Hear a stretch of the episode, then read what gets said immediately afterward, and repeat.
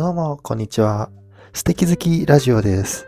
この番組は、生活の中の気づきや感じたことを発信する自己満ポッドキャストとなっております。パーソナリティは何でもがお送りいたします。2年前に仕事の関係で青森に行ったんですね。ちょうど仕事が金曜日に終わったので、次の日旅行がてら有名な三内丸山遺跡に行ってきました。縄文時代の建物が復元されていて、土器や土偶といった出土物が見学できるので、ま興味のある方はぜひ行ってみてほしいんですけども、三内丸山遺跡には体験工房というのがありまして、そこで組紐を作る体験をしました。他にも土偶や勾玉、琥珀のペンダントなどが作れるんですけど、まあ、一番手軽で、あの、時間も30分ぐらいで終わるという組紐を作ることにしました。組紐っていうのは何本もの紐を編んで作った紐で、ミサンガなんかを想像すると分かりやすいんじゃないかなと思うんですけども、この組紐が三内丸山遺跡で出土したんですよ。なので、組紐が体現コーナーに、えーあります。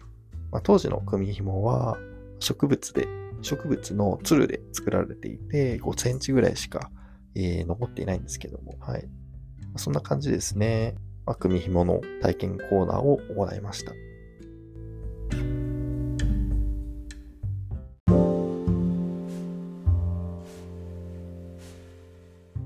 私がやった体験は、まあカラフルな紐で、を使ってですね、ブレスレットを作ったんですけど、本当にミサンガのワークショップっていうのですね。で、最初にですね、編み方の説明っていうのがあったんですけど、三つ編みの要領と全く同じなんですが、ただ5本か6本ぐらいあって、全然うまくできなかったんですよ。で先生に何度もやり方を教えてもらっても、なかなかうまくいかず、三つ編みの編み方は分かっているのに、紐の数が増えることによって全然こう、難易度が全然違うなと思いつつ、えできないな、できないなとか思いながらですね、時間がどんどん過ぎていって、まあ、体験時間の、えー30分が、えどんどん過ぎていって、残り10分ぐらいにえなってしまいました。でも、組紐は半分も編み終わってなくて、本当にかなり焦りましたね。で自分はですね、自称ですけど、手先が器用な方だと思っていまして、組紐ぐらいできるだろうと思ってたんですが、えー時間内に全然終わりそうもないし、えー自分は不器なんじゃないかなと、なんですかね、自信喪失してしまいそうになりながら、この旅が嫌な思い出になってしまうなとか思いながらですね、必死に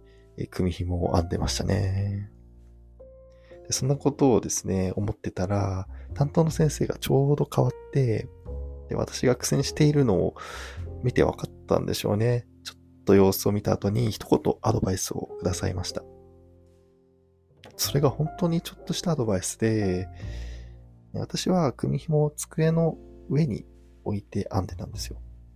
組紐は固くこう編むことによって綺麗に仕上がるんですけど、机の上に置いて編んでいるとどうしてもこう、固く編むのが難しくて緩くなってしまうんですよ。で、前の担当の先生は、まあ、固く編むために指で押さえながら、紐と紐がこう、クロスしているところを指で押さえながらですね、編んでくださいと言っていたんですけど、指で押さえながら編むので難しくて、僕にはちょっと全然いきなくて、で、まあ苦戦をしていたんですよ。でその状況を見た新しい先生が、その状況を見た新しい先生は、組紐が、あの、下敷きにですね、クリップで留められてるんですけど、その下敷きをですね、机と膝の上にこう立てて、立てかけてこう斜めにした状態で、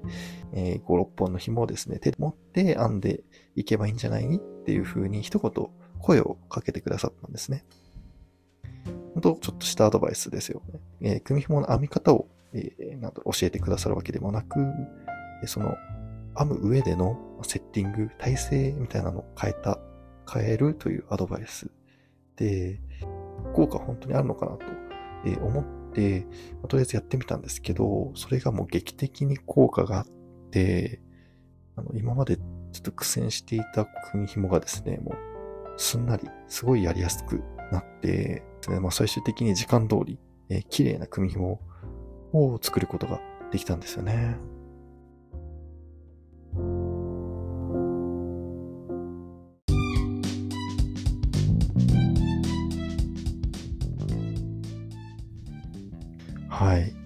なんで、え、編みやすくなったのかなって話なんですけど、